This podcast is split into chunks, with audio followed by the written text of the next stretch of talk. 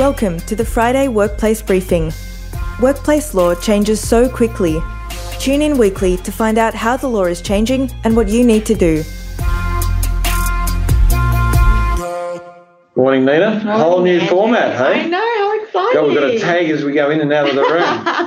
and when we do it between days, I have to wear the same black t-shirt. Frightening. I know. Uh, you should smell him, everyone.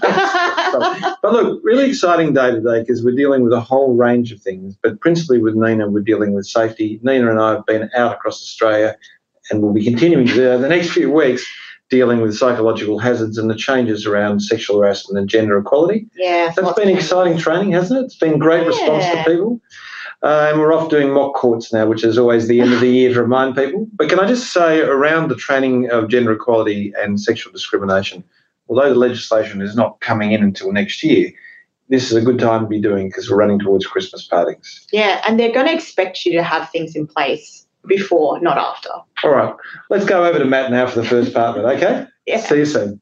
Matt, Yes. welcome to the couch. Oh, thank you so much, Andrew. Teleported here. yeah, I know, the, teleported here. the magic of TV. Secure jobs, they're at it again. Mm-hmm. So since we last spoke to you, Secure Jobs has passed the House of Reps House the House, with the Pocock amendments. the Pocock amendments, Yeah. aptly described. yeah, Burke, Burke um, managed to move 153 of his own amendments to his own legislation. it's, Interesting character. it's That's a lot. Yeah, driving the wedge between Lambie and Pocock, That's right. hoping that Pocock will take the whole package of secure Mm. jobs through.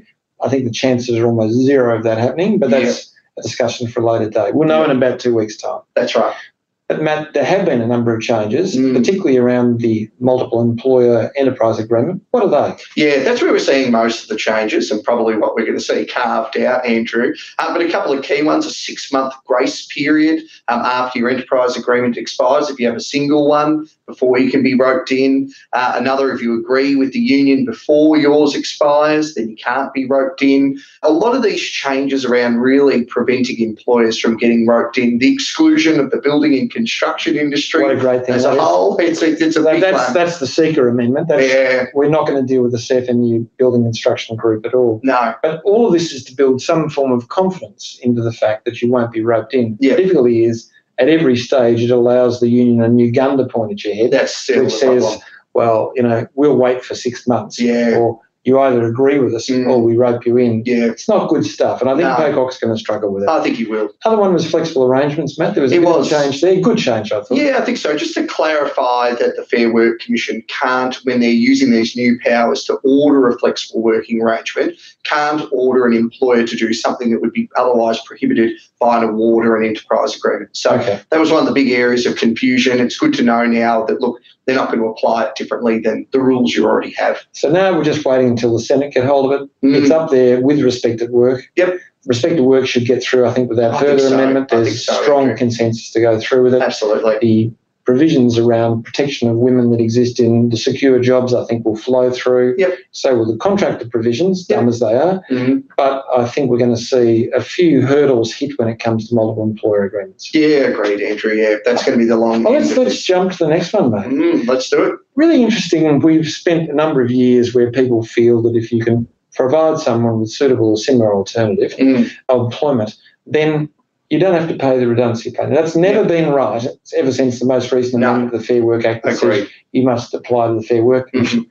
But the Macleod case is an interesting case, but it's Mm. really given us some clarity around that, hasn't it, mate? It has, Andrew. And what it's really emphasised here is if you want the benefit of this provision to not have to pay the redundancy pay, simply taking passive steps to obtain alternative employment for the employees that you're making redundant uh, is no longer really And look at acceptable. Chandler Macleod. Look what they did and just Yeah. explain it. That's right. So a labour hire provider here loses the contract on a particular site. A new provider comes in, gets that contract, and in that process, the employer, the original labour hire employer, says, "Oh well, look, you know, we've got all these employees. Maybe you'd like to take them on."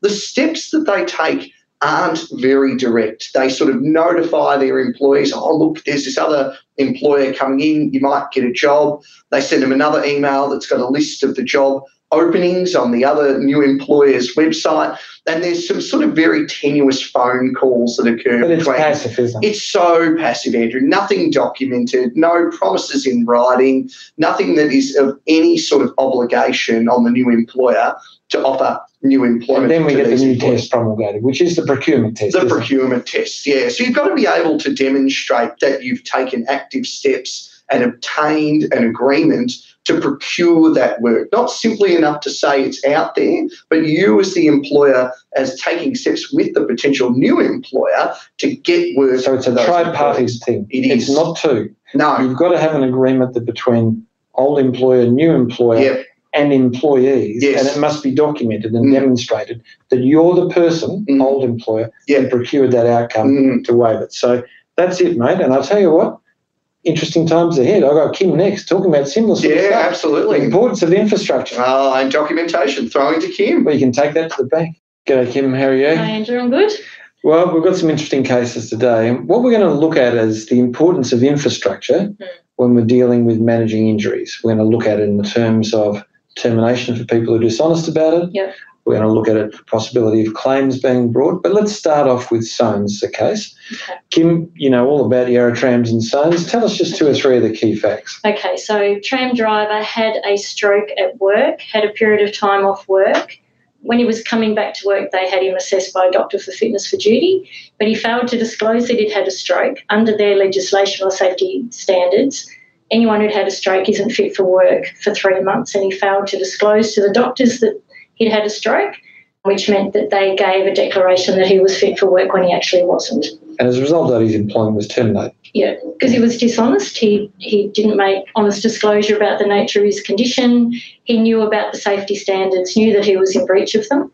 Yep. And then when they found out that he'd made a false disclosure to the doctors and they investigated that aspect of it, he wasn't truthful in the investigation. Okay, so what I want you to see in all of this is, and let's set it across from Zeribus and Mondelez, a very old case, Mm. where Mondelez wanted to terminate an old confectioner called Zeribus. There was no paper infrastructure that identified what was the inherent requirements of the job. And when they went to court, they got the inherent requirements from four different people. They were all different. And what the judge said in the end, finding for Zeribus, is, yeah, I don't doubt this man can't do the job, but I don't know if there's any reasonable adjustments. Hmm. So really good juxtaposition. You've got a case here where there's absolute clarity, signs, Yep. person lies out. You've got Yep. A guy who wasn't fit for the work, but wins a case costing half a million dollars in legal fees Mm. simply because the organisation failed to define what the inherent requirements of the job was. Yeah. And look, that flows into our next case of Borg and Woolworths, doesn't it? So tell us a little bit about Borg. Oh, look, this is just a lady who exaggerated the extent of her incapacity to promote her serious injury application. So serious injury application is a Victorian phenomenon. Yeah. And before you can bring a common law claim, you've got to prove you have a level of liability. Or disability. Disability, sorry, yeah. Yeah. Okay, so she's lied to get herself over the limit. Yep. Tell us what happened. her application got dismissed because the judge was aware that she was exaggerating the level of her disability. But they found that out because the evidence led, they got some CCTV of her wandering around, which showed disability described was unlikely. They looked at her social media site and saw she was undertaking activities she said she couldn't do. Yeah. And then she had all these overseas trips. And so, isn't this a good warning again? Hmm. What do you do when you think someone's wrong? Well, the first thing is you go to what is the job description Yeah, and you look at the objective evidence of her capacity or his capacity to do it. Now, that can be shown. Canaan and DP World was where everyone gossiped about a bloke on workers' compensation couldn't do a job. Yeah. So they appointed an investigator. The investigator found him working on a car Hmm. and they terminated him saying he wasn't fit for the inherent requirements. and they lost. And they lost because the medical evidence was he wasn't fit to do his job. Mm. And it's a different issue about the car. He wasn't fit to do the job. So I want us to come home to this very simple issue that Kim and I keep coming to time and time again. The first place you go is the job description. It must be accurate for the job that's being done. Yeah. If you're worried someone's not telling the truth, collect the easy to gather evidence to tell you whether it's gossip or whether there's support to suggest someone's being dishonest. Mm. Dishonesty in any form of legislation is fundamental to the success in that legislation. Yeah. If you lie about a serious injury, you won't get up. If you lie in workers' compensation, it won't be accepted. Yeah. If you lie for Fair Work Act, it's serious misconduct and your employment will be terminated. But if you don't have the reliable evidence you can't do any of it. You're making it up yourself. That's right. Thanks, Kim. Thank you. So let's get into the new Queensland code that's come through. So they have both regulations and code in Yep. Queensland. Both coming into effect 1st of April. Can I just say this is typical Queensland stuff. documentation, documentation, documentation. It is the only code that sets out what controls look like, and those controls are document rich, aren't they? Yeah, it's really based about what checklists you can fill out, what, like many, many things. All of their case studies are based around documentation, which is going to be quite problematic, Andrew. Yeah. Because as we know with safety, too much documentation can be a problem because it encourages compliance over looking at the underlying issues and tick box exercises. And look, this is just. I'm sorry, this is what happens in Queensland. Is mm-hmm. safety law gets lost on the idea of a documentary safe process, and I think this code is dangerous. I don't think it's helpful. Yeah, I think it's going to ignore really the whole point, which is to monitor people. Just because you tick off that they're okay is not going to protect you. But look, the upside is positive duty is back in there to avoid psychological hazards. So now throughout four states and territories, there are codes or regulations that govern this Yeah. and impose this obligation to actually prevent psychological hazards. Look, let's move on, okay?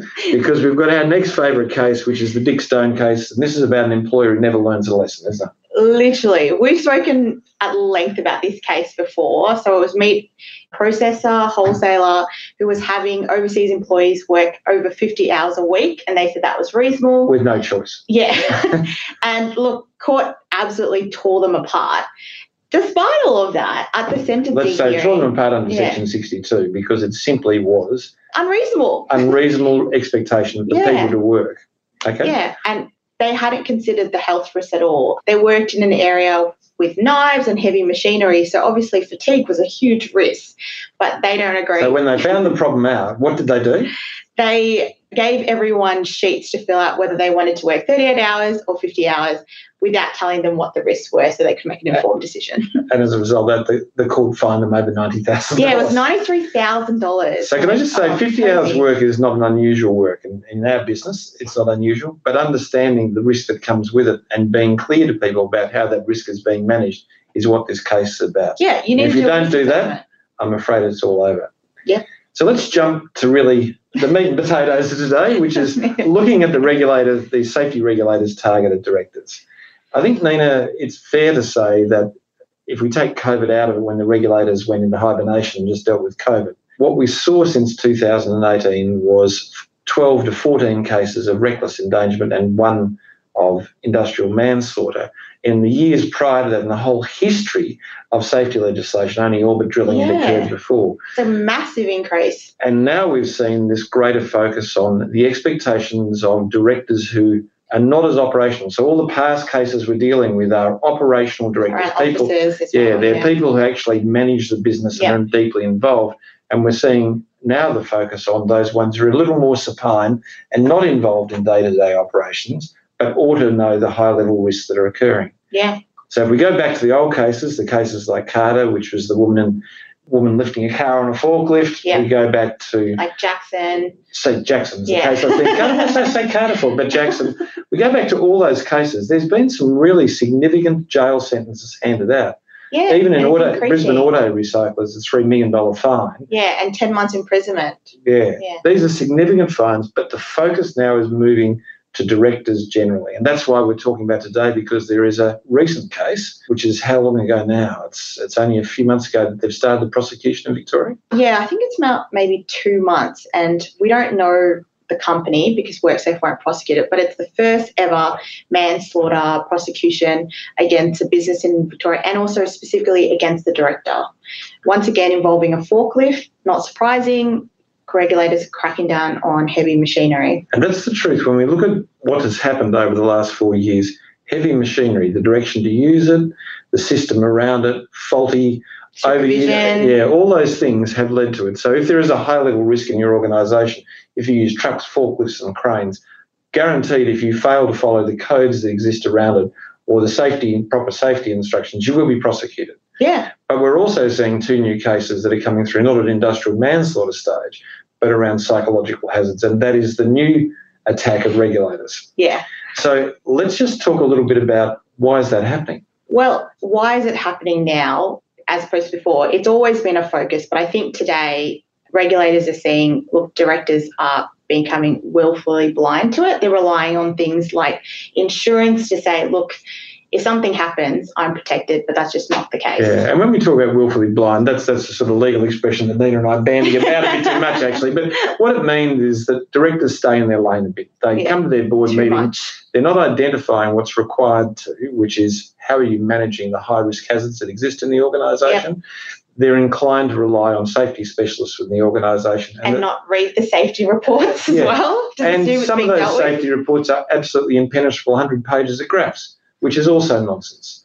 So the other part that Nina said, of course, is insurance is going in three states. It's gone. It's yeah, it's gone. illegal to indemnify New against it. South Wales, WA, and Victoria. And within the next two years, it will be illegal throughout all states and territories. So you won't be able to insure for the penalties. You were never able to insure for reckless endangerment, and you were never obviously able to insure for being locked up because they yeah. one to go there for you. So when we look at those things, I guess let's look at what you need to do because that's the big issue for directors.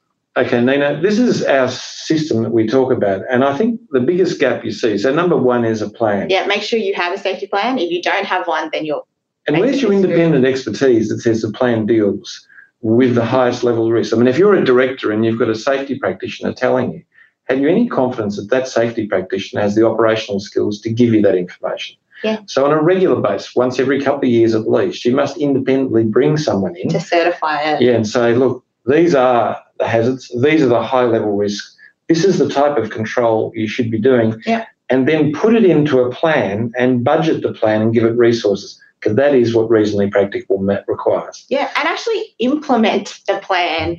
The amount of times we see people say, "Yeah, look at my perfectly created plan," but no one's ever looked at it. There's, so there's no process. away. Yeah. We don't No, find the yeah. policies and procedures or the safe operating procedures Yeah, that execute no, it. We don't find it has to find actually be rolled out through the chains. Nor, nor do we actually see the acquisition of capital that's required Yeah. So it stays at an administrative control. So implement the process.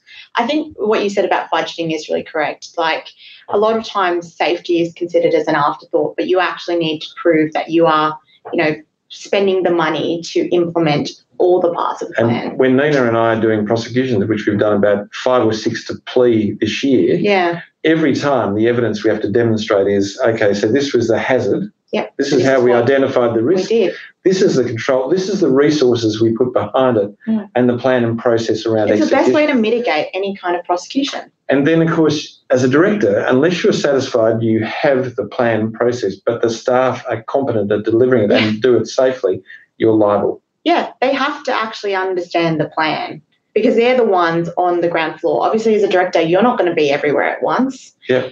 And if you can't be confident that your staff are competent, then So there's one of your key reports that comes out is Yeah. a demonstration that people are trained and competent in the plan and process. Without Yeah. that, you have no diligence protection. please keep records of training. Like that is something that's so frustrating because you go through all that effort. If you don't have that record, how will you remember years from now what you did? And the people who lead people must know what the plan is. They must know the processes. That's their toolkit. Hmm. They must be satisfied that every person is competent in Yeah. that plan and process. Now, do you see how this whole thing integrates into a business plan? Because this won't work if the safety plan sits at the side. Yeah. After that, how do you check it's happening? Yep. How do you do walkthroughs? Do you do inspections? As an executive group or as a board, particularly as a director, where do you have your monitoring process that tells you there is integrity? Yeah. If you don't have it and it's not being reported to, you don't have a system. And last of all, of course, you must have a reporting system back against the plan that tells you the success, the gaps, the actions that need So to be So that you can review it. Yep. And if it needs to be changed, part of reasonable practicability means you need to change it. Well, look, that's it, Nina, isn't it? If you're a director, if you're a director, take this plan and test it out in your organisation. Yeah. That's our little gift for you today. All right. Okay, Nina, we've got the case study. It's a big one this week. I'm sorry. Yeah, you got carried away with I did get go. It was after midnight. So let's go. You read. Vicky worked as a draftsperson in the engineering department of Big Build. She was a qualified engineer but chose to do drafting work because of her home responsibilities with kids and husband. She used the SkyCiv software to document the structural design created by engineers. Big Build were engaged by large builders and government to develop the engineering infrastructure for large entertainment buildings and shopping centres. They specialise in the structural design for architecturally shaped roofing that was both safe against the worst weather conditions but attractive to look at. Big Build had undertaken a cost cutting program since COVID, demanded people return to work, and bolstered their engineering team to deal with four new contracts they had successfully tendered for. In Vicky's team, there were three engineers and two draftspersons. Her counterpart drafter was the wife of the managing director. Her name was Sybil. Vicky lived in Craigieburn, had two young sons, both school aged, and a husband who worked afternoon shifts, so she had to be at home on school days for pickups. Her flexible working arrangements had been approved but were not welcomed by her team leader, Jason. Jason was an equal shareholder with the other eight principal engineers and director. He and his two engineers in his team were working long hours to deliver two of the new projects, but the documentation process was holding them up. Sybil was not highly skilled and precious. Her husband Dale was a difficult man, and Jason knew better than to push back on Sybil's low productivity. Instead, he increasingly relied on Vicky. He liked her, trusted her, and confided in her his frustration with Sybil. Vicky explained to Jason that her youngest son was starting to develop some behavioural issues and she thought it came from her inaccessibility and stress from work. It was now common for her to work over 55 hours a week. Her base pay under the award was $32 per hour and she was paid $42 per hour.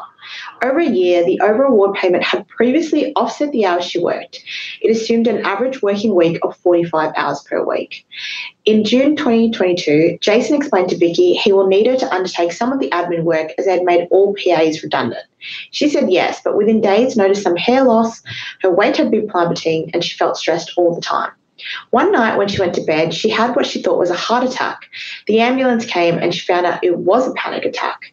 She saw her training doctor the next day. She admitted she was losing interest in life and couldn't see a way out. She had trouble concentrating and was often tearful when alone. The doctor suggested she take some leave and see a psychiatrist. She did neither, but told Jason. Jason said, Take care of yourself, but then detailed the mistakes she'd made and said they can't afford any more. As Vicky left work two days later, she turned to talk to Sybil. Panic suddenly struck. She lost her balance and fell over the rail of the external stair, falling on her head and dying immediately. So dark, Oh Andrew. no, so dark, so dark. I know it's dark, but it's hard to to tell stories where people die which aren't dark, is it? Gosh. So the first question is: Was the allocation of work and method of Jason's leadership a psychological hazard? Yeah, on so many In so many ways, isn't it? Yeah. You know, when you look at it, so leadership's one part, but the absence of reward, Poor work design. She was over too much job demands. yeah, and then giving a work which was beneath her, yeah, and not really listening to her when she was saying, "I need help." yeah, Kind of dismissing it. Like sometimes managers acknowledge but then dismiss. That's also This is the. Birkin and Suncorp. Any reasonable Yeah. person at this stage would have gone, "Wow, There's a um, problem here. There's a real, real problem here." Okay. So yes, there is definitely psychological hazards, and it's filled with those psychological hazards. Yeah. And the common, at common law, Jason and Dale were on notice that this person had a problem. and There was a need to intervene. Yeah. So the next question is: Had Jason had spoken directly to Dale immediately after his discussion with Vicky, where she disclosed how unwell she was, and said Sybil must take on higher higher load, explaining Vicky's precarious mental health. Dale had said Jason needed to sort it out and not waste his time. Could both Jason and Dale be liable for industrial manslaughter? Now, I, I just want to raise this. If Jason wasn't a director, there's absolutely no way, if he isn't an officer, that he could be liable for industrial manslaughter. But Jason is a director. Okay, so he is an officer. Jay, oh, because he's a Yeah, share. that's right. Yeah. No, no, no. He's also a director. He's one of the Oh, eight. I Now, I forgot that when we were chatting in the car on the way in. Thought said he was a shareholder. Is that and a director? No, goes, you've got to get back in the property. All right, Gee, right. gee, I tell you what. Making up facts as you go No, along. I see how it is. it's actually in there. But besides that, and Dale, of course, is the director as well. He's the managing director. But he hasn't been negligent with her. Like in this question, he's raising it directly with Dale. So isn't that doing something? Yeah, it's not enough. Okay, so if we start at reckless endangerment, so let's build up the, the scale. Yeah. So they're definitely primary duty liability. Could they be reckless endangerment? They're aware of a serious risk to health and safety. Yeah. Yes. Could it cause death or serious injury? Yes. Are they indifferent reckless to it? indifferent. though. Yeah. No, no, but he Like- did. Just talking about Jason. Dale definitely. Yeah. But Jason's not ignoring it. Like No, just based that's on this that's that, question. no, that's the whole problem. In reckless endangerment, taking those acts doesn't get you out. You have to take the right act. Indifference is failing to act in an appropriate way. So a little bit of acting, a little bit of raising, it's not enough. Yeah, okay. So he's liable for reckless endangerment. The question is, Whether did Dale and. Jason were grossly negligent to a criminal level? And I think it would be hard to be perfectly honest. It's always, yeah, it's always hard to meet that threshold for Yeah, so I don't think that Dale would be, because I don't think Dale has the state of knowledge to be that negligent. He's dismissive and foolish, no doubt about it. He's recklessly endangered someone, no doubt about it. And Jason is trying. So Yeah. when you see negligence at this level, it is the deliberate disregard. Probably the part that puts Jason at risk is when she tells him how bad he is, bad she is. He then starts correcting her mistakes Yeah. in front of her.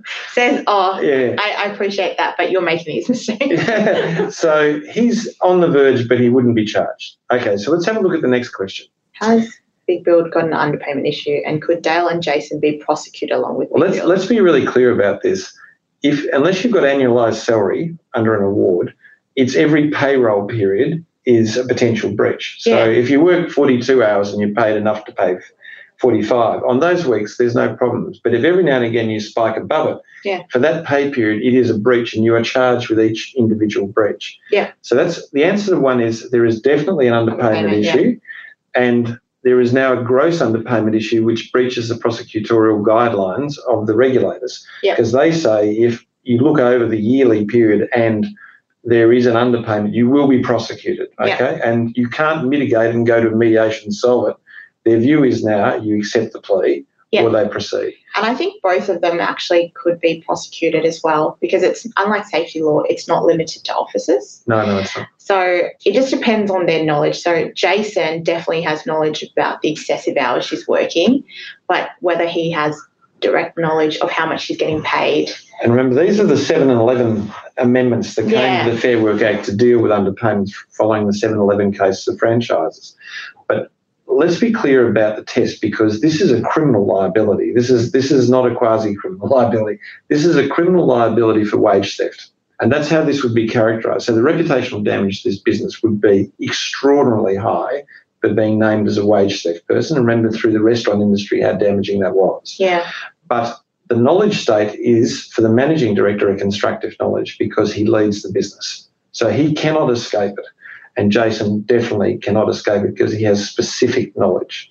So both of them would be up for very significant penalties for each breach along the way, Mm. not just for the one total breach. But they would round it up under the totality principle, wouldn't they? Well, they, they'd use what's called in criminal law the totality principle, which is to work out what the total loss is. And do an But the difficulty with this is this this is a criminal provision to prevent Yeah. repeat, repetitive loss. So Yeah. the totality principle would have a limited play in it. Mm. So you would find the aggregational number of it would be taken into consideration.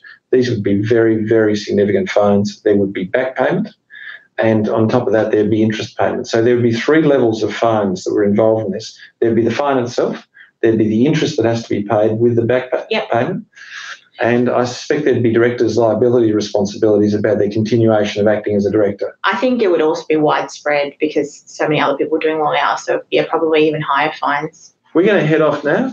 Really enjoy the new structure. And the idea Yeah. of this is if there are particular parts of what we're talking about, request them and we can actually send you out the individual. Yeah, we can parts. extract it for you. And we're really looking forward to it. We're enjoying this enormously and we love having you with us. See you later. Bye bye. Thanks. Bye.